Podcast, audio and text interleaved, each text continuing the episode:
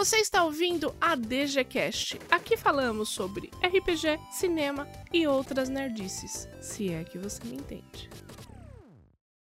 Bom dia, Brasil. Bom pomeriggio, Itália. Good morning, USA. Good afternoon, Irlanda. Good night, Canadá. Good morning, Austrália. Salamapag, Malásia. Konnichiwa, Japão. Good morning, Suécia.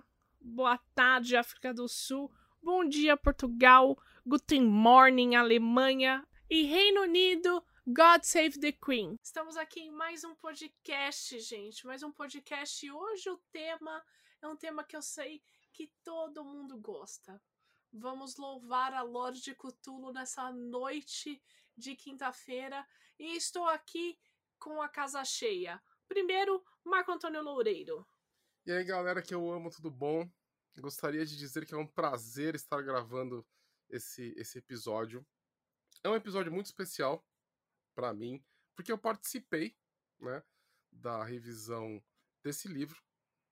Me encantei né, com, com essa com a proposta do livro, tá? É um é um livro sobre Call of só que na verdade é como se ele fosse uma espécie de modo de jogar o Call of Cthulhu sétima edição, só que com aquela pegada pulp, um lance meio mais até heróico e tudo mais. E eu gostei, né? Eu gostei tanto que eu pretendo que minhas aventuras passem a ser jogadas dessa forma. Beleza? Então é um prazer estar aqui com vocês e tenho certeza que todo mundo vai gostar, né, desse episódio. Estou com ele também, Thiago Queiroz. Opa, fala aí galera, boa noite. Eu sou o Thiago Queiroz do Mundo Tentacular. Eu sou tradutor, é, revisor, às vezes diagramador e outras coisas terminadas em dor da New Order Editora. Uh, eu também já trabalhei com outros módulos né, para o chamado de Cthulhu aqui no Brasil, entre eles o Portais para as Trevas, a tradução e diagramação minha, com a revisão do Renan, entre outros. Uh, Abominações de Petersen, o Eras, o Cthulhu através das Eras, e também traduzir material para Alien, tô traduzindo material para Alien hoje também. Eu tô fazendo tanta coisa que eu já me perdi, daqui a pouco eu tô misturando Alien com Cthulhu e colocando Pugmire no meio. Mas é isso aí. é o Pug Cthulhu. Pug Cthulhu. Pug Cthulhu que sangra ácido. E do meu lado esquerdo virtual está Renan Barcelos. Tudo bem, pessoal? Eu sou Renan Barcelos. Eu trabalho como editor e tradutor na New Order Editora e na verdade eu sou o editor da linha do chamado de Cthulhu. Cthulhu, é, vou pronunciar diferente várias vezes aqui nesse episódio do podcast. E basicamente todo o material de chamado de Cthulhu, ele de uma forma ou de outra passou pela minha mão. Então eu estou bastante inteirado do material que a gente está trazendo, os que a gente já trabalhou e os que a gente está tá trabalhando ainda nem podemos divulgar. É, e tem bastante coisa que a gente não pode divulgar, né, Bastante né, coisa que eu tô aqui, caramba, quer, queria falar isso, mas não posso. É, triste. Deixa eu ligar é... pro Anésio agora, ele liberar isso, é... né? Eu, eu é... sei que ele vai falar, ele vai falar assim, ó. Olha só, Domi, não pode. Tá legal? Desculpa. Tiago, é a primeira vez é, que nós estamos fazendo algum tipo de conteúdo e o senhor é muito engraçado. Então, então se prepara que novos convites virão, tá? Vocês perceberam, Opa. pessoal, que a, a, sala tá cheia hoje, né? É... Vamos falar não só de Cthulhu, né? Vamos falar do lançamento da New Order, que é Pulp Cthulhu, certo? E eu já quero começar, gente, com a primeira pergunta. O que, que é o Pulp? Para quem tá ouvindo e não sabe. Ó, na verdade, deixa eu só me, me adiantar. Não é Pulp Cthulhu, é Cthulhu Pulp. É. Porque o adjetivo em português ele vem depois do substantivo. Ah, tá. Então nós já estamos falando desculpa. Não, não tem problema nenhum. Pode, pode me corrigir. E... Então é Cthulhu Pulp, a tradução. Isso aí. Isso aí. Inclusive okay. é bom dizer que isso aí é culpa do Thiago, que eu deixei na mão dele. Eu perguntei, Thiago, Cthulhu Pulp ou Pulp Cthulhu? Aí ele, Cthulhu Pulp. Eu fui lá e botei. Na verdade, eu fiquei chorando, eu fiquei Ah. importunando. Mentira, o Renan, o, Renan, o Renan sabe que não foi assim. Eu fiquei importunando, enchendo o saco. O Renan, ele é um galã, o Renan é um lorde. Ele falou: tá bom, Thiago. Ai, meu Deus, criança é foda. Foi isso, essa é a verdade. Então, Cthulhu Pulp. Mas me explica o que que é esse Pulp. Você quer falar ou eu falo, Thiago? Você, meu querido, você é o mestre aí. Ok, então. é, a palavra pulp, ele, ela vem de, na verdade, de um tipo de papel, que é papel de polpa, que é um papel bem vagabundo, um papel assim daqueles bem descartáveis mesmo, e que era usado lá no início do, do século, lá para 1920, 1930, para algumas publicações de livros. E era uma literatura, de certa forma, bastante barata, porque era centavos para você comprar um livro. E nesse tipo de material, os autores eram bastante inventivos e eles trabalhavam muito como com ficção científica, fantasia e também terror. E Lovecraft chegou a, a publicar nessas revistas que eram chamadas as revistas pulp. E isso acabou gerando um estilo de história, que eram estilos de história assim bastante aventurescas, cheias de ação, cheias de coisas, como posso dizer, bem imaginativas, coisa de conquista mundial, também aí, os, o início do que viria a ser os super-heróis surgiram nas revistas Pulp e acabou que isso gerou uma forma de contar a história, digamos. E a gente pensa em vários tipos de histórias, como por exemplo Indiana Jones, ou A Múmia, e são histórias que acabaram, talvez não exatamente surgindo nessa época, mas se solidificando nessa época com essas revistas que foram grandes é, propagadores desse tipo de literatura. Na verdade, era na época era, era onde se publicava fantasia e ficção científica, já Uhum. que eram ah, esses gêneros ainda eram vistos com um pouco de preconceito.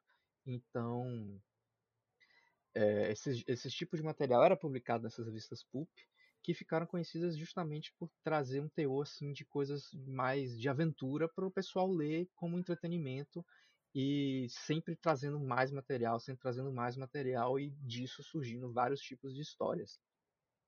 É, lembrando, né, galera que tá escutando a gente, que o período que essas revistas surgiram é um período onde tinha muita. Era um período de crise, né? Nos Estados Unidos. Então. Essas revistas elas eram realmente muito baratas, né?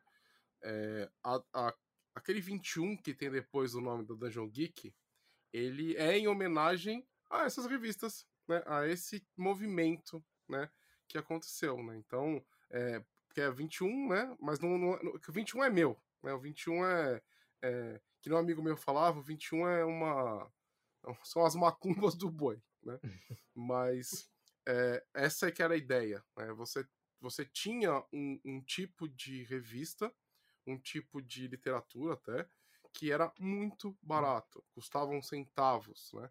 Então é, ela se propagou, tá? E diversos escritores que hoje nós gostamos surgiram nesse momento, tá? É engraçado até que, apesar de não serem da mesma época, as Penny Dreadfuls na Inglaterra, que são de 1830, se não me engano, 1850, elas, elas são bem parecidas no, no sentido de ter um ser um conteúdo diferente, um conteúdo pro, pro popular, né? Mas elas criaram também uma cultura similar ao, ao pulp. A diferença é que o pulp é uma coisa bem americana mesmo, é bem da América do Norte, enquanto o Penny Dreadful é, é uma coisa mais britânica, mais, mais inglesa. E eu sou apaixonado pelas duas, diga-se de passagem. As duas foram tiveram grandes contribuições, na verdade, para muito do, da literatura de fantasia e ficção científica que hoje em dia é. são tão conhecidas. É o melhor da literatura de ficção científica, de terror e de fantasia, na minha opinião, começou tanto nas Penny Dreadfuls quanto nas antigas revistas Pulp. É, poxa, meu Deus, a gente tem Conan, uhum. a gente tem pô, o próprio Lovecraft, Flash é, Gordon. muita coisa boa, Flash Gordon. É, eu não posso, a gente não pode falar de Flash Gordon porque eu me sinto quase que obrigado a fazer o ah logo depois. eu, eu, eu, faço um paralelo com, com, com uh, o início do Pulp, né, dessas revistas, com é, é, é uma forma de você publicar de forma muito barata, né? Então, é, é, é... era um entretenimento rápido, né? É, mas, mas tem uma, uma pegada do que a gente tem hoje, por exemplo. Hoje alguém pode escrever um livro, né? E colocar na Amazon. Você não paga para publicar, né? Então, surgiram vários autores atuais que usaram esses mecanismos, o Medium, essas plataformas, para se publicar. Existe um paralelo, né? Você permite que pessoas que não têm é, é, exposição, né, que elas comecem a aparecer e formar sua base de fãs. Isso é, é muito precioso, né? Porque grandes, grandes obras surgem dessas coisas. Com certeza. Eu, eu, concordo muito com isso. Eu acho que quanto mais gente tem por aí escrevendo, mais, mais gente produzindo, a gente vai, vai ver muito mais coisas interessantes, mais coisas legais. Eu, eu, eu, eu sou um pô, super encorajador disso. Acho que todo mundo tem que escrever na RPG. Me fala uma coisa. E quando falamos de Cthulhu e de Cthulhu Pulp, qual que é a diferença na prática? O, o que que diferencia? Bom, então... Posso responder essa, Renan? Tá, vai lá, vai lá. Então, a... basicamente, o Cthulhu Pulp ele, ele adiciona um, um, sabor, um flavor, né? Ao chamado de Cthulhu original, uma coisa mais aventuresca. Enquanto. Eu costumo dizer que enquanto chamado de Cthulhu você foge do abissal, corre do Biakiri e grita em desespero quando vê o pólipo voador, em Cthulhu Pulp você soca o, Biak, o, o abissal, monta no Biakiri e vai caçar o pólipo voador. É, é basicamente uma diferença de é, estilo de aventura. O, o Renan pode até confirmar. Uh, em Chamado de Cthulhu, o jogador é um investigador. Em Cthulhu Pulp, o jogador é um herói. A, a nomenclatura muda. Sim. E essa nomenclatura mudar é um sinal claro de que o estilo de jogo muda também. Né? Você deixa de ter aquelas aventuras comumente é, mais investigativas, é, mais com uma pegada mais lenta, com aquela coisa da, da insanidade indo crescendo aos poucos, aos poucos, aos poucos. E você vai tendo isso também, mas junto com combates, é, heróis maiores que a vida, é, perseguições, é, vilões que, que, usam armas de ciência estranha, vilões que usam poderes psíquicos. Né? Cientistas né? loucos, Ou eu acho que a ideia de cientista louco é a cara. maravilhosa. Do, é a cara do, da ideia de uma história pulp. É. É melhor ainda que o cientista louco, Renan. Um cientista louco que é metade robô. Não, um cientista Aí, louco que é metade criatura do mitos. E metade sim, robô, por que e não? Metade robô. E metade robô. Ora. Isso é impossível. É, e, e, tem, tem até um, um, filme que eu vi recentemente que eu acho que é a cara do Cthulhu Pulp. O filme é horrível, mas ele tinha, ele tinha potencial para ser muito bom. Chama-se Iron Skies. São nazistas na Lua. Nossa Meu Deus. É, é bem a cara de uma história pulp mesmo. É, aquilo é muito pulp. E, tipo, é só. É, eu. É, não, isso não vai ao ar hoje, obviamente. Amanhã eu vou narrar uma aventura que é isso: é socão na cara de nazista e escapada pelos Alpes suíços. E com muitas explosões no processo, porque pulp ah, claro. tem, tem explosão. E assim, Sim. a gente falou bastante das revistas, de onde surgiu o termo da o, o termo pulp. Só que assim, as revistas pulp, elas eram uma série de gêneros, uma série de estilos. Até o próprio Lovecraft ele publicou as histórias dele em revistas pulp. Só que com Sim. o passar do tempo, o termo ele foi não exatamente evoluindo, mas foi sendo ressignificado para remeter a um certo de, a um certo tipo de história que traz uma ideia de aventura, que traz uma ideia de, de ação. Então, quando a gente fala do o Cthulhu Pulp, não é só porque é, ele se inspira no, nas revistas Pulp. Porque o próprio chamado de Cthulhu normal, chamado de Cthulhu normal, teoricamente ele já tem essa inspiração. Mas o Pulp aqui é justamente buscando essa ideia de, de algo cheio de aventura, de algo com heróis que é, combatem os inimigos, sobrevivem em explosões, passam por várias situações de ação e uma aventura assim num estilo mais antigo, como eu mencionei. É, o Indiana Jones eu acho muito tem, o Indiana Jones tem um clima perfeito para passar a ideia de, do que é pulp. Aí e o A Múmia, ele não só tem completamente o clima, que acredito que inspirado até no Indiana Jones, como tem o componente sobrenatural, de que a, tem aquele inimigo sobrenatural que os, os heróis têm, têm medo, que os heróis têm problemas em lidar, só que esse inimigo sobrenatural também tem, vai ter uma série de capangas, vai ter uma série de inimigos humanos ou criaturas menores que são enfrentáveis e derrotáveis pelos heróis, enquanto eles buscam derrotar o que seria esse grande mal. E enquanto no chamado de Cthulhu você pode salvar a sua cidade, você pode salvar um amigo seu que foi que ficou louco e está sendo visado por forças sinistras, no Cthulhu Pulp a ideia é que você salve o mundo. O mundo está para ser destruído, o, o país está para ser destruído e as aventuras que os, que os heróis vão passar, aventuras explosivas, são justamente para deter o fim do mundo. Exatamente. Inclusive a, a, a campanha que consta no, financia, no financiamento, a Serpente de Duas Cabeças, é bem isso. É uma aventura, como ele chamou lá fora, é, lá fora Globetrottering, Globe né? Ela viaja através do mundo. E, cara, é, um, é uma história com cultistas loucos querendo destruir o mundo daí, daí para pior. Hum. Sabe? É, é, é, bem nesse nível mesmo. É sensacional. Muito boa, muito boa mesmo.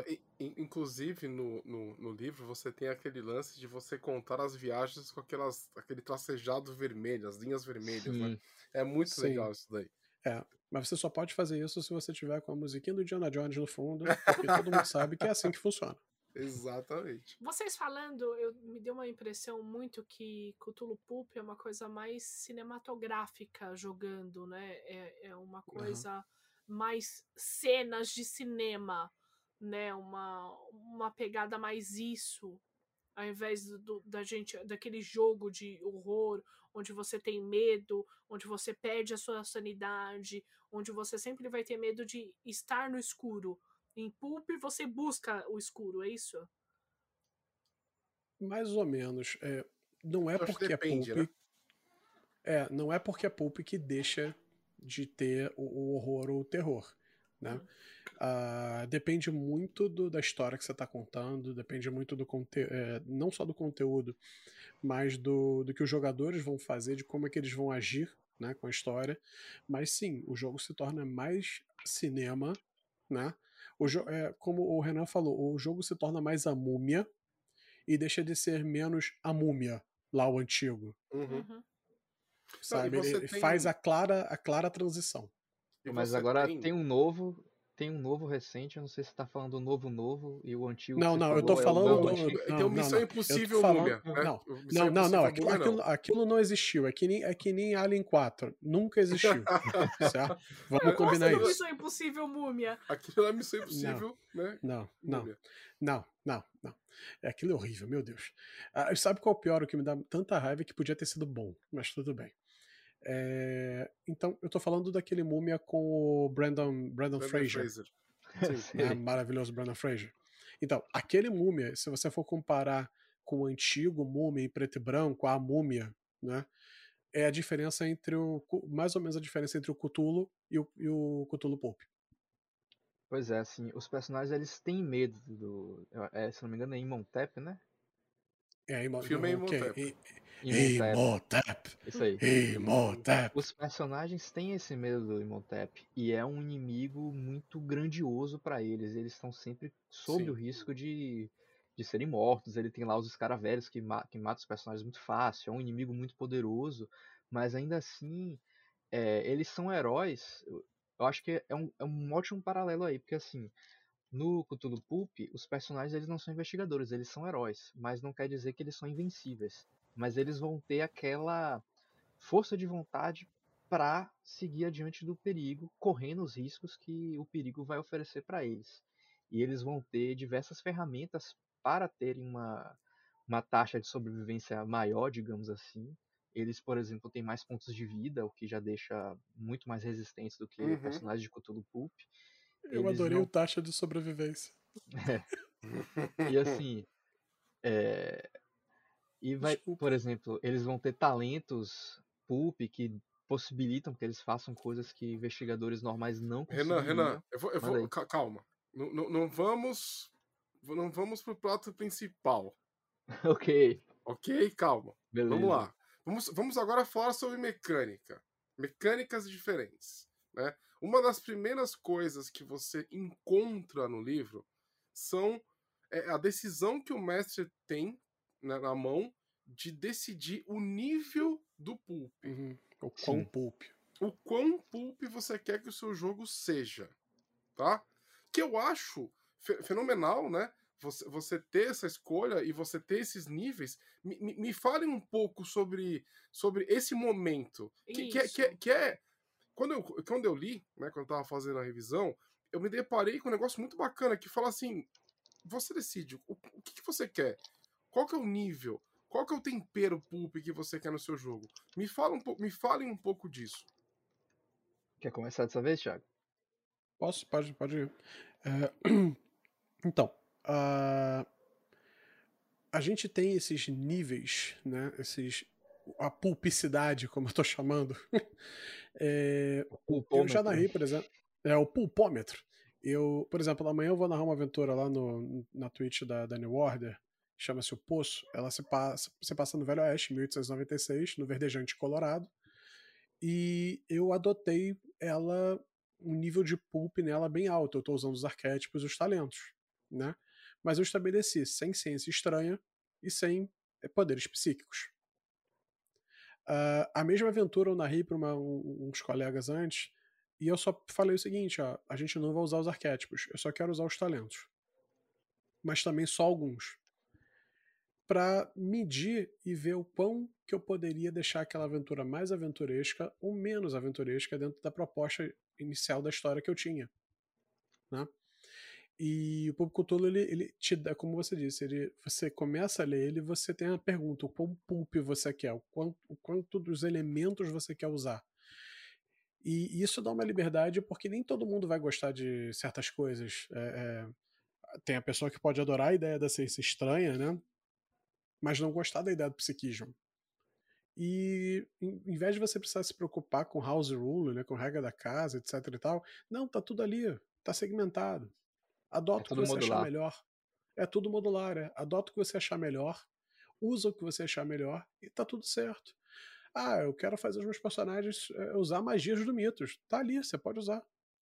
Ah, eu quero usar magia do mitos, psiquismo, ciência estranha, armas e é isso aí. É, é dinossauro e vou- minha, minha aventura é louca, cara. Beleza. Tá ótimo. É customizável, é muito customizável. É, Sim. exatamente. E, e não é uma coisa que eles colocam aí, se vira aí. Eles instruem. Não, se você quer Sim, que esteja só um pouco de pulp, você pode colocar para os personagens terem o dobro de pontos de vida. E aí, exatamente. tipo, é a coisa mais básica, para eles serem mais resistentes. Ah, você quer que os personagens eles consigam fazer coisas além do que investigadores normais? Então comece a usar os talentos pulp, que aí os jogadores vão poder escolher coisas como, por exemplo, atacar duas vezes por turno, é, desviar, desviar dano que eles recebem e várias outras coisas que não, não são poderes, digamos assim, mas são São uns ferramentas que tremenda deixam, né? que deixam um personagem mais poderoso, digamos assim, mas tanto no combate quanto na investigação também, que tem alguns que são mais voltados para investigação. Aí Sim. você quer uma coisa bem louca, use os talentos insanos. Que esses talentos Uhum. insanos é o cara, no momento de insanidade, ele conseguiu vislumbrar a verdade do universo e agora ele atira e consegue fazer a bala fazer curva. Porque ele É. calcula as- os ângulos de forma não euclidiana e ele atira pra cima e acerta a testa do inimigo. É, são coisas que você pode estar colocando que vão ficando cada vez mais aventurescos, mais cada vez mais um pouco de fantasiosos, mas tudo dentro da ideia do que seria uma aventura pulp. Eu acho interessante também a gente comentar o que é ciência estranha, que o ciência estranha é quando você vê aqueles, essas obras mais antigas do, de histórias passadas em, é, da Segunda Guerra Mundial para baixo, e tem aquele lance do cientista louco, que usa eletricidade para fazer robôs, estilo Frankenstein, é, corta pedaços de várias pessoas para criar um- uma monstruosidade única, cria raios da morte, armas laser, armas de raio, uma plataforma voadora que, que consegue fazer a gravidade funcionar de forma contrária, esse tipo de coisa assim se estranha. E os jogadores podem ter acesso com isso, acesso a esse tipo de coisa, com um talento que permite a eles fazer é, bugigangas de ciências estranhas, de ciência estranha, que é uma coisa assim que muda bastante o tom do que os, os jogadores são capazes. Mas também nem todo guardião e nem todos os jogadores vão achar interessante para uma campanha de Cthulhu Pulp. E na verdade. E tá tudo bem. É, tá tudo bem. E nessa aqui pode não funcionar, de repente na outra funciona. E uma coisa é, que eu achei eu... bem legal é que no, no A Serpente de Duas Cabeças é, tem um exemplo que ele que dão que é sobre os jogos de teste que fizeram e ele dá exemplo de três grupos que os jogadores tiveram. Um, os jogadores foram bem cautelosos, eles tinham todas as forças de um, de um grupo de, é, de Cthulhu Pulp, mas eles eram mais cautelosos, jogavam um pouco mais como investigadores do Cthulhu Pulp, do Cthulhu, chamado de Cthulhu normal. E eles é, iam com calma, investigavam tudo direitinho, enquanto o outro grupo ele ia, era pé na porta, soco na cara, entrava atirando, combatia vários cultistas ao mesmo tempo, se metia em várias enrascadas e conseguia sair dessas enrascadas usando bastante pontos de sorte, mas criava uma, uma aventura assim bem frenética, enquanto que o terceiro grupo ele tinha, tinha acesso a é, a ciência estranha e eles terminaram a campanha criando uma, uma nave voadora lá que eles customizaram, personalizaram depois de roubar de uns inimigos, tacando bomba e, e tiro laser para em cima dos inimigos, jogando bomba neles. Então foram três tipos de histórias que saíram bastante diferentes, usando essa ideia não só de como você vai, o que você vai utilizar na campanha, mas a forma como os jogadores vão jogar ela. É, porque não adianta também, né, ter toda o pulpômetro no máximo e os jogadores serem muito tranquilos. Eles podem jogar assim. E aí vai ser um jeito diferente. E de boa. Tem, gente, é o que eu falo, tá tudo bem. Eu tô querendo narrar uma história de super-heróis em Cthulhu Pulp. E, cara, cabe, cabe muito bem. A sorte e a sanidade, elas funcionam diferentes também, né, no Cthulhu Pulp. Explica para mim. Então, a, a sorte, o que acontece? Os pontos de sorte em Cthulhu Pulp, o Cthulhu Pulp fornece o seguinte: várias formas diferentes de você estar tá utilizando os pontos de sorte. Tem as formas que já constam no livro básico do chamado de Cthulhu, mas traz vários é, gastos alternativos. O mais importante deles, eu diria, que é o evitando a morte certa. Enquanto no chamado de Cthulhu, você, se você levar um, um crítico de um, de um monstro lá é, e morrer, você não tem o que fazer, é, é a vida, é, faz parte do, da ideia de estar jogando um jogo de, de chamado de Cthulhu. No Cthulhu Pulp, quando tudo dá errado, o personagem pode gastar toda a sorte que ele tem, se ele tiver pelo menos 30, e evitar a morte certa, do tipo. Um, o próprio Cthulhu pisou no personagem, esmagou o personagem. Aí o cara, não, tô gastando aqui minha sorte inteira e o que aconteceu? Cthulhu pisou nele, o solo era fofo e o cara foi meio que amassado, mas entrou dentro da areia e Cthulhu passou indo embora. E o cara depois se levantou lá meio, meio quebrado, mas completamente vivo. Acho que é uma ou, das ou melhor ainda, ele pisou entre os dedos. Ou pisou entre os dedos. é, o cara tava no meio de um castelo que explodiu, mas sei lá, entrou numa, numa geladeira, a geladeira foi saiu pela janela e quando ele chegou lá embaixo, saiu da geladeira completamente incólume. Esse tipo de coisa é possível em chamada de em Cthulhu Pulp. Eu diria que é um, é um dos principais gastos de, do, da sorte, mas também os, os talentos Pulp, eles vão possibilitando novos gastos para isso.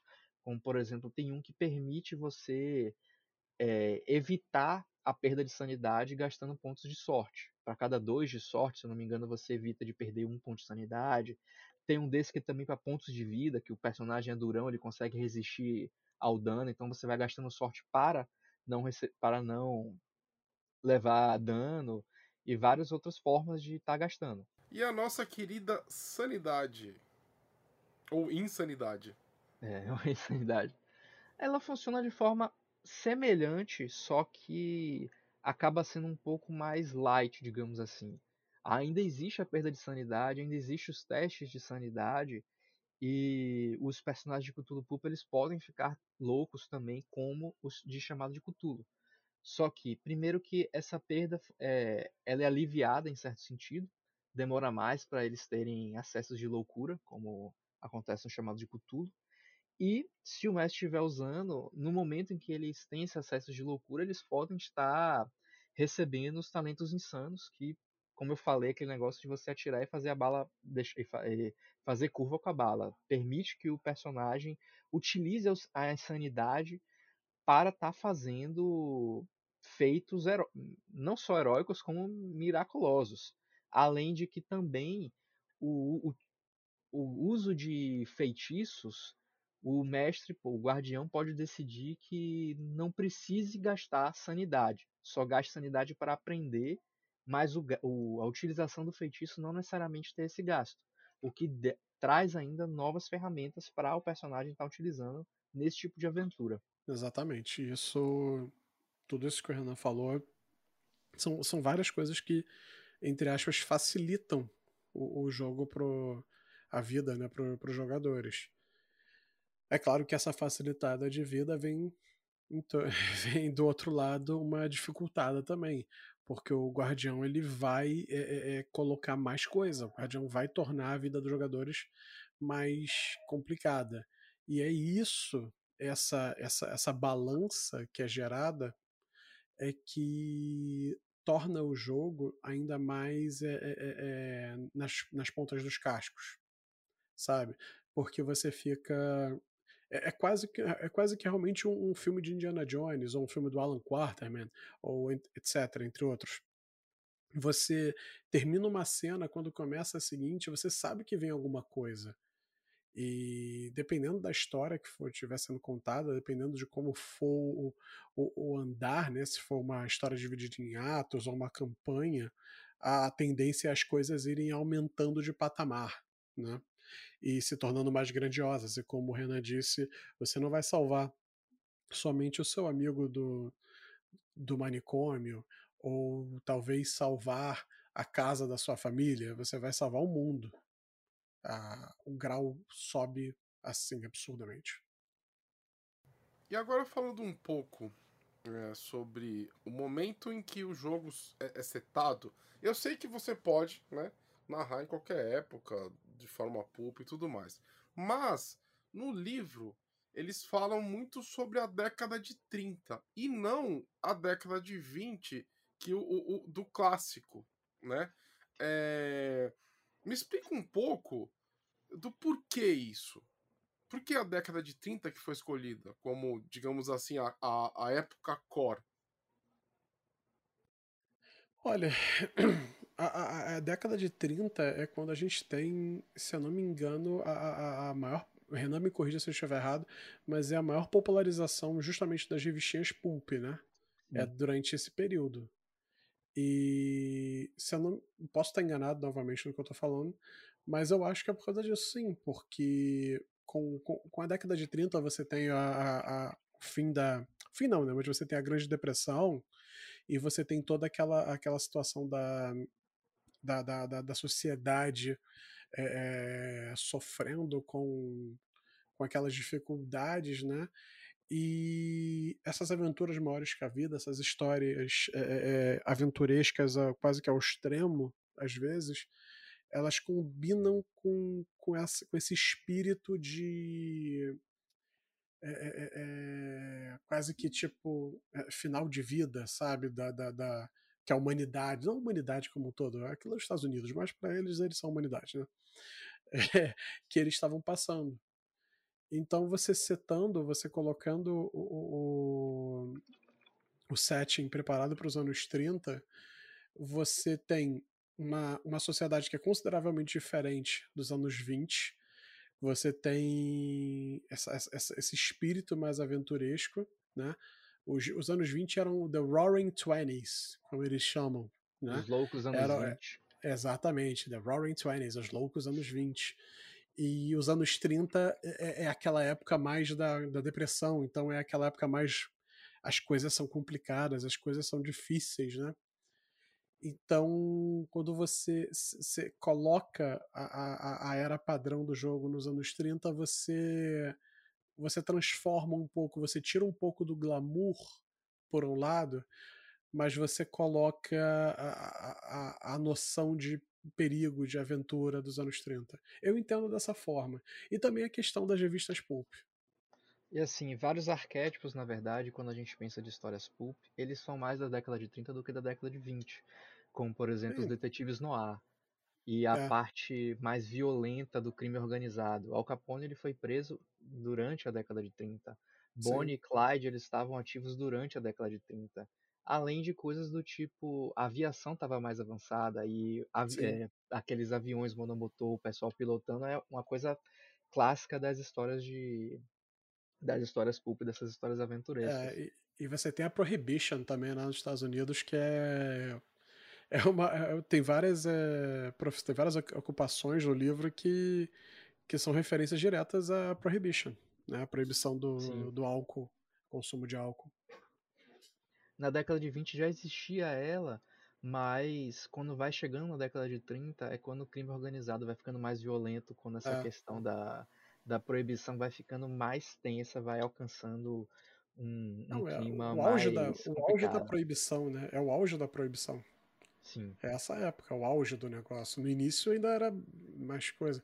Você tinha aqueles, aqueles é, os runners, né? O pessoal que produzia moonshine, etc. É, o illegal liquor, né? Essas paradas assim, mas os anos 30 o negócio fica realmente profissional é, o Al Capone. É, o negócio aumenta de nível absurdamente. Não, com certeza. E saindo um pouco disso, né? Mas é, em, em, outro ponto do livro, que uma coisa que eu gostei bastante, né? Que é muito positivo no, no, no Cthulhu Pulp, é que ele já chega para você te apresentando aventuras. E, e, e, não, é, não é uma aventura, né? o livro tem quatro aventuras. Sim. E, e cada uma Sim. delas é, é uma mais legal do que a outra, e, e, e você pode encaixar né, a, a, uma delas em outra. Então, assim, é, eu tenho a impressão, né? Quando eu li o, o Call of Cthulhu sétima edição, e, e, as outras edições do Cthulhu também, do básico, né, do sistema Core, eu tinha uma dinâmica. Quando eu li, quando eu, eu peguei o, o, o Pulp, a, a dinâmica é muito vai para aventura, vai para o jogo, né? Você sente isso. É, vocês também sentiram? Vocês também sentem? Vocês também têm esse feeling quando vocês leram o livro? Pô, sim, com certeza. É, os cenários que ele coloca, eu acho que são bem. servem muito bem para ilustrar que tipo de, de história eles estão propondo com o Cthulhu Pulp. A gente tem, por exemplo, o Desintegrador, que é uma, que, uma das que eu me lembro. Adoro, adoro. Que é uma história em que os, os personagens eles estão participando de um leilão de uma arma da morte, um que é um raio da morte, uma arma de, de desintegração mesmo. É e eles estão nesse leilão e o que acontece? Vem alienígenas participar do leilão para recuperar a arma. Do céu. É muito legal. É, a gente Vem... pode dar spoiler? Eu posso falar que tem o Lord Shoggoth ali nessa, nesse negócio? Eu podia falar isso? Não? Opa, produção, produção. produção. Pode, pode. Então, assim, várias. Gente, que loucura! É muito legal. É, é bem legal. Me fala uma coisa. É... Eu, eu não conheço Cthulhu, mas eu quero conhecer o Cthulhu Pulp. Eu, eu consigo jogar de boa sem ter lido o livro do Cthulhu? Bom, ele é um suplemento de chamado de Cthulhu. Então, na verdade, as regras básicas, o conjunto de regras básico, ele está no livro, no livro do Guardião chamado de Cthulhu, da sétima edição. Então, de certa forma, a pessoa teria que ler pelo menos as regras básicas que estão no livro. No entanto, nada impediria ela de ter, tendo lido o livro básico, as regras principais e o Cthulhu Pulp, preferir começar jogando histórias de Cthulhu Fantástico. Pulp sem, tá, sem ter jogado histórias mais clássicas, digamos assim. É, na não realidade, problema dá... nenhum com isso.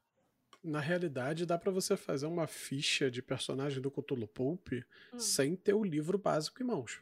Ah, é? Então eu consigo... Ele tem informação... Sim, para tá. fazer a ficha, sim. Ele tem informação suficiente para você fazer a ficha sim, sim. só sem isso. Mas para jogar, é... jogar mesmo, eu preciso do livro básico, sétima edição. É, você vai precisar do livro básico para você Uhum. entender as regras todas né, do, do jogo. Mas, por exemplo, ah, se você quiser fazer uma ficha, você tem as ocupações, es- que você pode usar as ocupações pulp, ou você pode usar as ocupações do livro principal, ou até as do livro do investigador, né?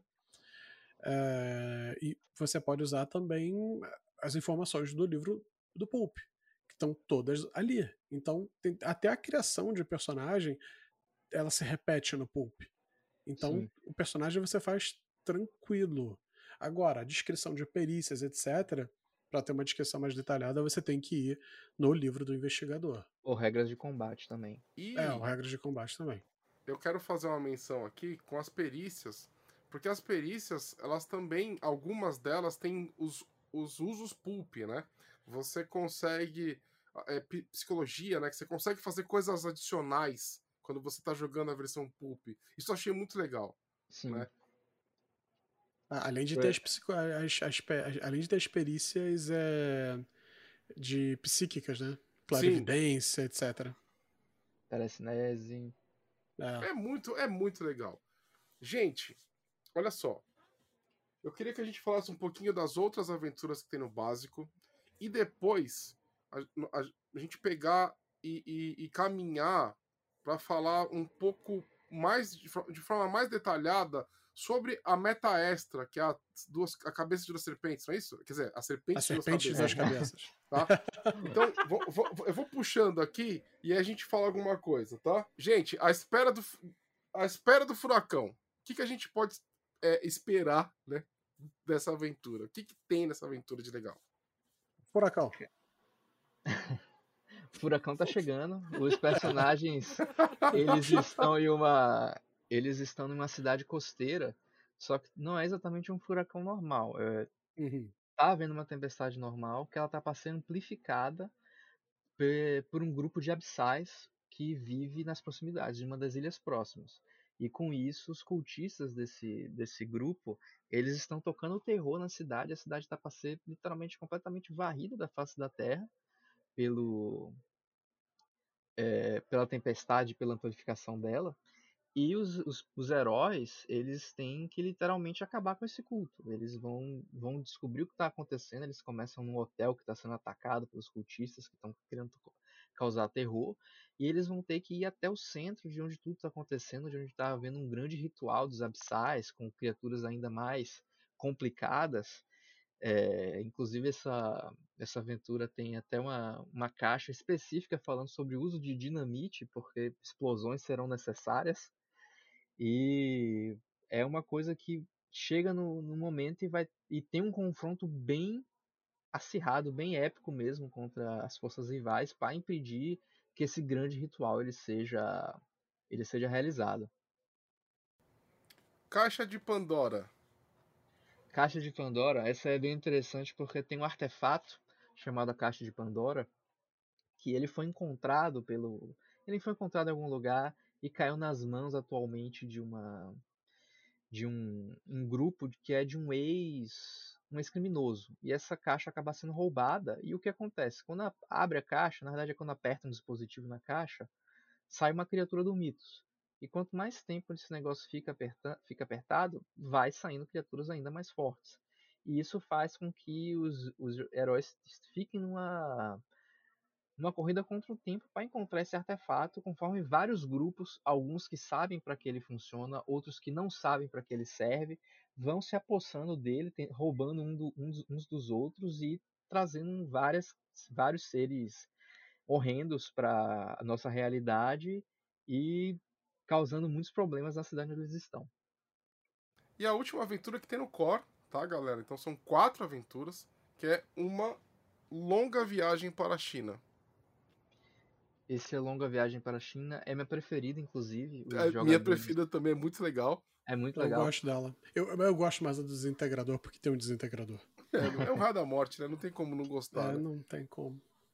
Nessa aventura, no A Longa Viagem para a China, os personagens eles estão num navio que está partindo de São Francisco até Xangai. E nisso, eles estão nesse navio onde não tem muita coisa, você não tem como fugir desse navio. Só que o que acontece? Tem uma, uma força sinistra nesse navio que está carregando um artefato maligno e esse artefato, o, essa força maligna pretende utilizar o artefato em algum momento. E enquanto isso, vai, vão surgindo vários problemas no navio, é, envolvendo vários passageiros, envolvendo algumas forças de monstros que vão aparecendo. E os personagens, os heróis, eles têm que descobrir o que está acontecendo enquanto vão enfrentando várias criaturas que vão sendo que vão, vão surgindo durante a viagem para acabar com esse grande vilão que está no que tá no navio, que eles não sabem o que, que é esse vilão, ele vai se revelando aos poucos, antes que o navio vai se aproximando de Xangai e o vilão utilize o grande artefato que ele está transportando. É, o detalhe dessa, dessa campanha é que você tem, inclusive, raças do mitos, né? Que podem aparecer e que basicamente não tem muita coisa a ver com o que está acontecendo. Então pode até ocorrer meio que um, um jeito de você se aliar a alguma coisa ali. É, dá pra. Um, um keeper criativo pode, pode fazer isso acontecer. Sim. Não, com certeza, né? E, e, a, e essa aventura do. Ela, ela, tem uma, uma pegada de. Você pode colocar muito. Todas elas são assim. Nessas né? quatro aventuras, você pode colocar mais conteúdo dentro dela. A impressão que eu tenho é que elas foram criadas assim né? Para você. É, para virar uma história, né? Eu também, também, também é a mesma coisa. Exatamente. Então, assim, é... eu queria falar né, com mais detalhes sobre a meta extra do financiamento coletivo, que é a aventura Serpente de Duas Cabeças. E eu queria que vocês é... me dessem um pouco mais de detalhes sobre ela. Né? O, que, que, o que a galera pode vai encontrar quando essa meta extra bater. Bom. Cara, olha só. Quer falar? Vai lá. Não, vai lá, vai lá. Você já tava. Eu vou, eu vou dar, um, eu vou dar, eu vou dar, eu vou dar um, um, resumo, né? O meu, o meu resumo. Cuidado da, com spoiler, né? calma aí, calma aí. O que, que a gente está classificando como spoiler, né? A gente tem que entender isso primeiro. Vamos lá. Mas falando agora sério. A, a gente tem. A Serpente de Duas Cabeças, a gente tem uma história ela é, ela é ao mesmo tempo que ela é, ela é bem simples e direta, porque ela é direta realmente, ela tem. Você tem como ir revelando o, o problema, né, o mistério, aos poucos. E o negócio, ele só vai. Cara, o final da primeira aventura já dá para ter um, um, confronto bem épico, sabe?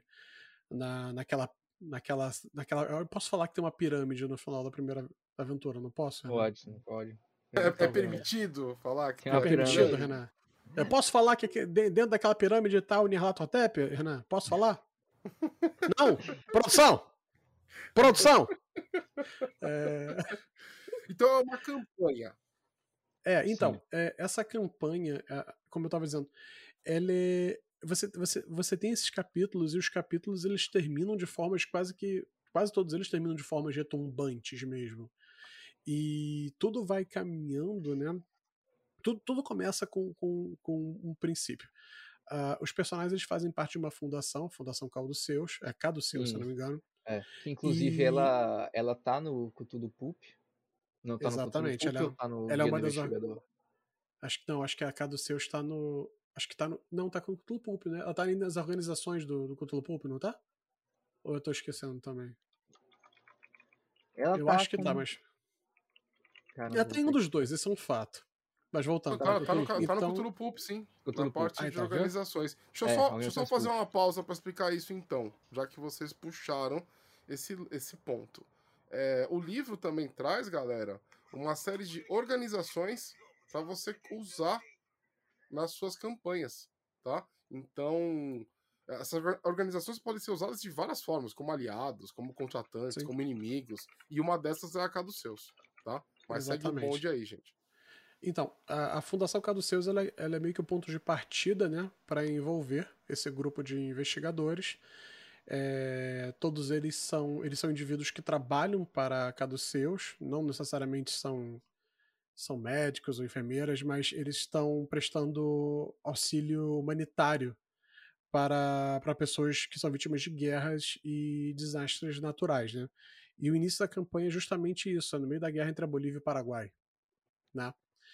E então você tem essa, você tem esses personagens que estão prestando auxílio, né? E vão vão acontecendo coisas ali. E aí para não dar spoiler de, de, de muita coisa, uh, eles vão se envolvendo numa história bizarra, né? Sobre uma história bizarra que tem a ver com serpentes e pessoas que trocam de pele. E isso tudo vai escalando e vai tomando um, um, um tamanho cada vez maior. Tem aventura se passando no Brasil, uh, tem aventura se passando pela quase América Latina toda. E eu, para mim, tá? Eu quando eu já li o livro, eu não joguei ela ainda, eu li o livro todo. É, você tem que você tem que calcular, você tem que planejar as suas ações para jogar ela, porque cara, cada cada cada hora é, é um, é um tabefe na tua cara, porque quando você acha que as coisas estão indo para um caminho tranquilo, é, é, que o negócio realmente tá, vai desabar em cima dos jogadores. O, o exemplo que eu dei do final da, da primeira sessão, é, a gente estava numa situação que a gente estava todo controlado. Tava tudo controlado. Eu estava jogando essa primeira sessão. E a gente estava tudo controlado e de repente acontece um negócio durante a noite, todo o nosso controle que a gente tinha saiu, fugiu, foi embora. E a gente teve que entrar dentro de uma pirâmide lá me mesoamericana e quase que morreu lá dentro. E o mestre só rindo. E o ah, claro, era, era, o Luciano, Renan. É óbvio que ele tava rindo. Porra. O Luciano, o Luciano ele fica regozijando quando a gente se, se contorce. Cara, horrível. Adoro ele. Cara, gente. assim, é uma, é uma campanha que ela tem várias reviravoltas. E eu acho que ela ilustra muito bem a ideia de, do Cthulhu Pulp. Como, por exemplo, ela fala, olha, esse capítulo aqui começa com um combate. Esse capítulo aqui começa o avião dos jogadores está caindo. Então, assim, ele propõe que o mestre, just, que o guardião justamente é, pule a enrolação e vá direto para a questão. Ó, é, terminou a sessão anterior, os jogadores sabendo que eles vão ter que ir para um país lá da Europa, comece a sessão seguinte com o avião deles caindo. E aí, a é. partir é. daí, que começar com ação e sempre tendo uma reviravolta. E essa, essa campanha tem umas, é, umas conspirações que vão envolvendo os jogadores. Sim. A ideia é deixar os São jogadores três paranoicos. Tem umas São três, três reviravoltas. Que o, deixa os jogadores. Essa aventura, essa campanha leva para ser narrada? Que Isso aí é complicado. Eu, eu diria. O Call of Cthulhu, ele, ele, ele é um, um sistema, é um jogo que é famoso pelas suas campanhas é, é, gigantes, né? Chuta aí. É, mas... Se for para chutar, se você, eu, jogo, eu jogo uma vez por mês, vai. Ah, se você joga uma vez, uma vez por mês, seis meses você termina. Anos. Não, seis não, meses. Seis meses. Não, ah, não, uma vez por mês. Não, tô com uma vez por semana. Uma vez por mês, uns dois anos. Uns dois anos. Dois anos, se eu jogar toda semana, então seis meses. Nossa, Sim, talvez. Menos. Menos. Isso. Não, menos, dependendo. Depende muito do, do, do grupo, cara. É. É, o grupo eu vou dar um exemplo. Faltar, ninguém vai conseguir. É. As pessoas ah, então vão marcar, não vão aparecer. Como então, mais jogo... tempo. Então, Entendi. mais tempo. Eu vou te, vou te falar que a gente começou a jogar com o Luciano, a gente só jogou uma sessão, já faz seis meses. Então a nossa vai durar bem mais que seis meses. Viu?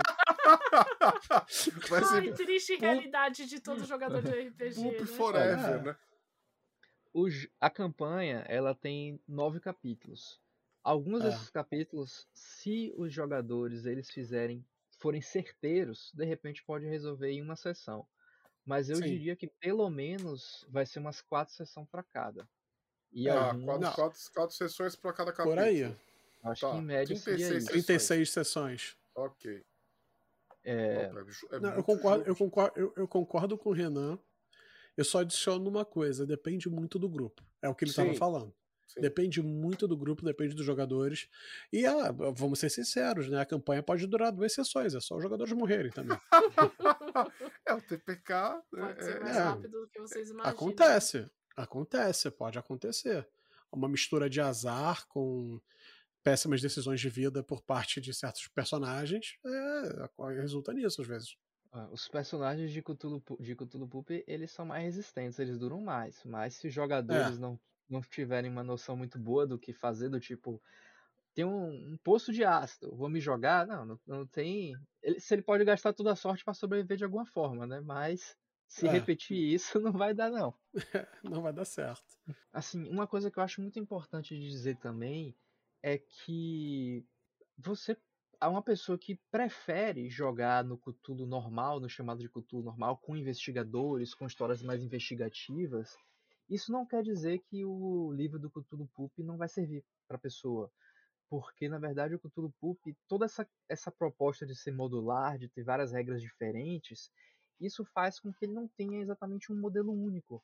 Não é assim, vou jogar Cthulhu Pulp e acabou. Você pode jogar o chamado de Cthulhu normal, utilizando regras chamadas de Cthulhu Pulp se você achar que elas vão ser interessantes, se achar que elas vão agregar ao seu estilo de jogo.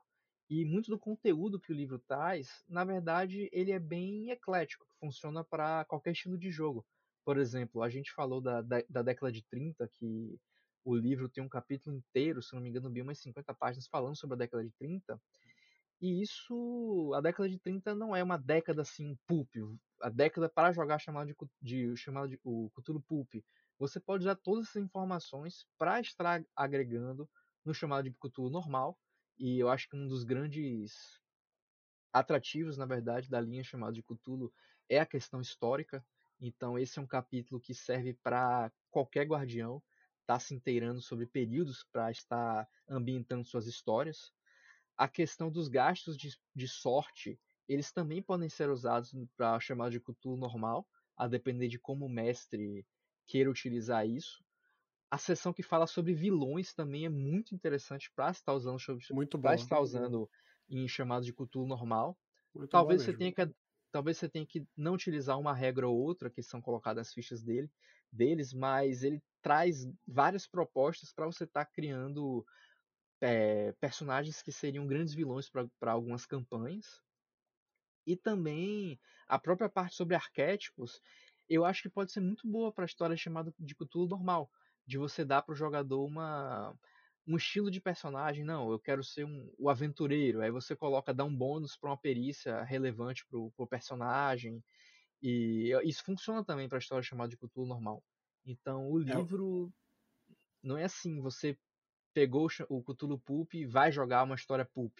O, o Cthulhu Pulp ele pode servir como um repositório de regras, um suplemento que traz regras alternativas para você estar incluindo em chamado de Cthulhu normal, mas sem estar jogando uma história com a proposta de, do Pulp. É, o... Eu ainda, eu ainda adiciono uma coisa. Os arquétipos deixam os personagens muito mais fortes. Eu, eu, eu até limito se eu não quiser um negócio muito Pulp. Uh, você pode usar, né, também. É, sabe aquelas aventuras, aqueles cenários que você já jogou da forma normal, digamos assim? Joga eles de novo pulp. Dá uma adaptada e joga eles de novo pulp. Aquele, aquele culto no final que tinha três cultistas. Bota que agora são seis. Bota eles agora com uns dois, né? magias. Né? É, exatamente. Bota que eles agora têm magias, bota, sabe? e você muda completamente as aventuras. E além disso, é, você pode jogar as aventuras pulp, adaptar elas para o normal também, né, para o padrão. A Serpente de Duas Cabeças, apesar de ser uma campanha desenhada para ser um filme pulp, ela pode ser jogada com o chamado de Cthulhu sem o pulp. Vai, você vai ter que dar umas modificadas nela, mas você pode fazer. E, e eu acabei de ler aqui um negócio de acordo com a produção. Produção, produção! É, a produção me mandou aqui. Em novembro a gente também vai ter um financiamento coletivo aí, né, o, o, o Renan? Que é uma coisa Sim. que o pessoal, diga-se de passagem, recomenda fazer em pulp. Você quer falar? Ok, vou falar. Eita! Em novembro, Eita, novidade! Então. Em novembro teremos outro financiamento coletivo que vai ser o de máscaras de Nyarlathotep. Tum, tum, tum.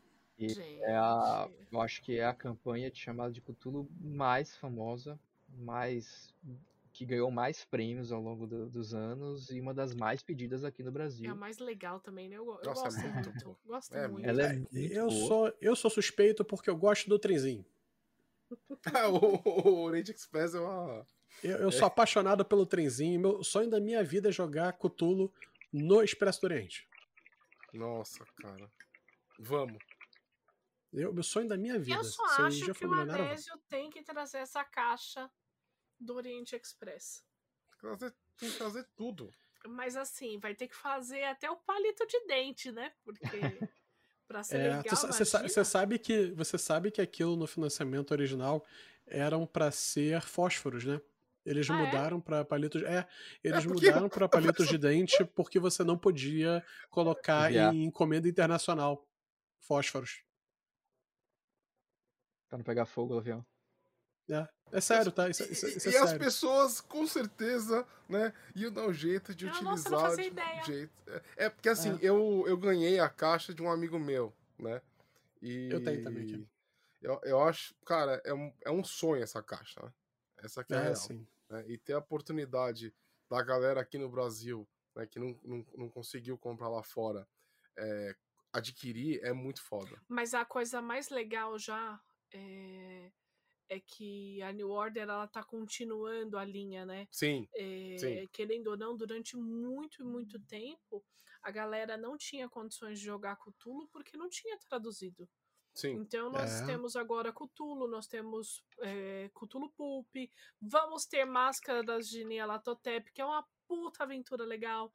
Entendeu? Mais, É, o- de, mais de 600 páginas de aventura. Nossa. campanha. E Renan, Renan, é é porque a gente não pode falar, mas se eles soubessem. Ah, se eles soubessem. Ah, gente. Não, acho que dá pra dizer que tem bastante coisa sendo trabalhada. Tem, Sim, tem assim, bastante coisa sendo trabalhada. Eu, eu posso falar em números, sem falar em títulos. Tá.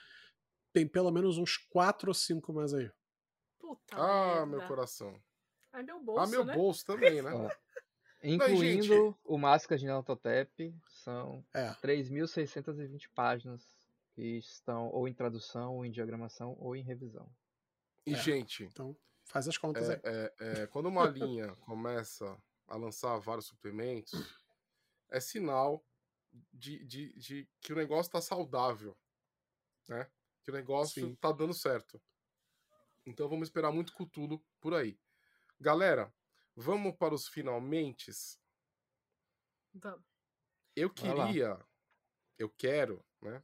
Que Quem queria não quer mais. Eu quero que vocês me, me falem quantos dias faltam para o financiamento coletivo. A gente está gravando no dia 22 de julho, tá? Só para vocês entenderem. Quanto tempo falta para o financiamento coletivo?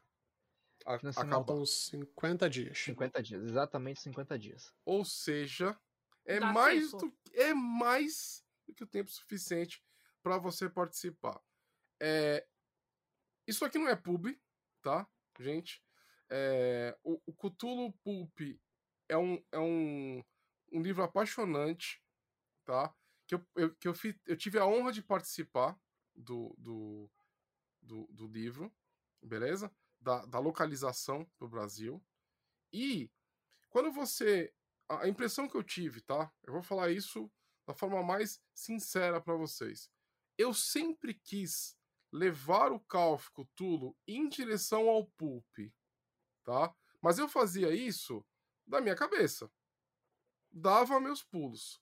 Quando eu li o Cthulhu Pulp, eu falei assim: meu Deus, essa é a caixa de ferramentas que eu sempre busquei, né? Eu não, o que que eu, que que eu faço? O que que eu faria, né? Eu não vou pro, pro extremo do pulp, mas eu vou fazer nas minhas campanhas aquele of Cthulhu tradicional com uma pitada de pulp, que é o meu ideal, né? E o legal desse livro é que você pode encontrar o seu ideal, tá? Então, é, é, é, apoiem esse financiamento coletivo para que saiam as outras metas extras, que saiam a- que saia a aventura, né? Eu quero pegar na minha mão a, a, a- essa, essa campanha pro Cthulhu Pulp, beleza? Uma coisa, uma coisa importante a falar da, da campanha é o seguinte também. Ah, o nível né, que, você, que você recebe os livros impressos e os livros em PDF, até agora, por enquanto, é uma meta extra né, de livro impresso. Ele custa 320 reais né? E vem o, o Cthulhu Pulp, vem a Serpente de Duas Cabeças e qualquer outra meta extra impressa que possa surgir, né? E, e também o muita gente Guardião. Tá... Isso, dá, o, exatamente. É, além da impressão extra do livro do Guardião. Muita gente, tá, muita gente falando, ah, mas e se não alcançar, eu perco meu dinheiro. Não perde não. Inclusive está escrito na própria tela do financiamento. Se ao fim do financiamento esse pledge não for satisfatório, Cthulhu força a New Order a devolver o seu dinheiro. Ou seja, é, você paga 320. Não financiou todas as metas extras impressas é, que a gente está propondo no financiamento inicial, você pode receber seu dinheiro de volta. Você tem dúvida agora de financiar? Eu não tenho. Olha só. Vamos lá, galera. Vamos lá fazer esse livro dar certo. E o PDF também está pronto. Assim que bater a meta. Sim. Deve acontecer nos próximos dias. A gente vai estar tá liberando. O PDF está pronto, eu tô com ele aqui em casa até. Aproveite esse podcast. É, os links estarão nos comentários desse podcast para você acessar. É, Tiago Queiroz, deixe para nós as suas considerações finais. Considerações finais, agradecer ao seu convite, Dome, também ao convite do Marco, ou Boi, como ele preferir ser chamado. É, agradecer ao Renan também. Renan, Renan sabe que eu sou fã dele, então não posso falar muito, que aí fica aquela, cortação, aquela coisa de seda, sabe? Rasgação de seda. É chato, é chato, ninguém gosta de ficar ouvindo isso. Então, agradecer pelos convites, pedir para quem não conhece o, o Mundo Tentacular em nossas redes, conheça o Mundo Tentacular o maior blog de chamado de Cthulhu de conteúdo de, de Lovecraft e de Cthulhu da América Latina, se eu não me engano. Se não é, devia ser. É, a gente também tem Twitch, tem canal no Twitch, canal no YouTube, a gente faz umas mesas de chamado de Cthulhu e de outros sistemas também. Além disso, eu tô no canal da Twitch da New Order. Inclusive, o Renan tá jogando uma aventura de Alien RPG comigo. E a gente também tem jogos aos sábados. Às terças atualmente é Alien e aos sábados Cthulhu. E muito obrigado aí mais uma vez. Renan Barcelos, deixe para nós suas considerações finais. Eu queria também agradecer o convite. É muito legal estar participando de um podcast. Não são, não, acabo não participando de muitos podcasts. Então é bem legal estar, estar aqui conversando com vocês sobre o material de, chamado de Cthulhu. E eu queria falar pro pessoal que, assim, chamada de Cthulhu para New Order é uma das nossas linhas principais, junto com o Pathfinder. Então a gente quer sempre estar tá investindo nesse material. A gente vai continuar trazendo suplementos, a gente vai continuar dando suporte para a linha e a gente tem outras coisas que a gente está planejando aí para estar tá fazendo que devem estar. Tá, ainda esse ano a gente deve estar tá vindo comentar. Mas então assim, não precisa ficar com medo que não, vai, não é um jogo que vai ser abandonado e a gente vai estar tá sempre trazendo nossos materiais, então pode aí estar tá participando do financiamento coletivo, que não é um jogo que vai ficar parado, que a gente vai estar tá sempre buscando trazer novidades para ele. É, eu diria até que o único medo que as pessoas precisam ter é da gente secar a carteira delas. É, sim, pois é. Exato. Marco Antônio Loureiro, suas considerações finais. Em primeiro lugar, eu gostaria de agradecer os nossos dois convidados.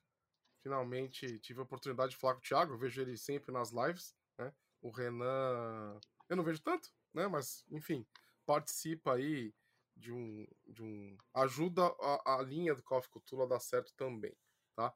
Eu tenho aqueles meus recadinhos para vocês, né? Para quem não me conhece, eu sou autor. Eu tenho um livro na Amazon chamado O Devorador de Estrelas. É um livro sobre horror cósmico, tá? Eu tenho, eu sou o autor principal do projeto Cenário para D&D quinta edição, o Pact of Dragons que eu estou fazendo junto com Azekos Gruntar e Beholder. Então, siga o arroba Pact of Dragons, que é um cenário que é focado na, numa das criaturas mais icônicas dos mundos de fantasia, que são os dragões, beleza? Você que gosta do nosso, do nosso trabalho, compartilha o podcast por aí, que é sempre uma, um prazer né, estar aqui fazendo esses episódios para você. E segue meu Instagram, autor MA Loureiro, para você acompanhar as novidades. Belezinha? Mas é isso. E fiquem com Deus. E para você que ouviu esse podcast até agora, muito obrigada. Não se esqueça, arroba DungeonGeek21, isso no Facebook, no Instagram, no Guarda, no Tinder ou nas redes sociais mais próximas da sua casa.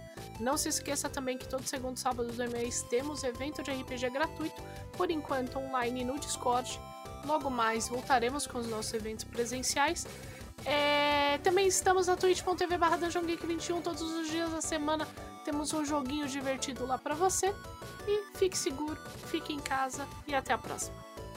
Beijo! Valeu, pessoal.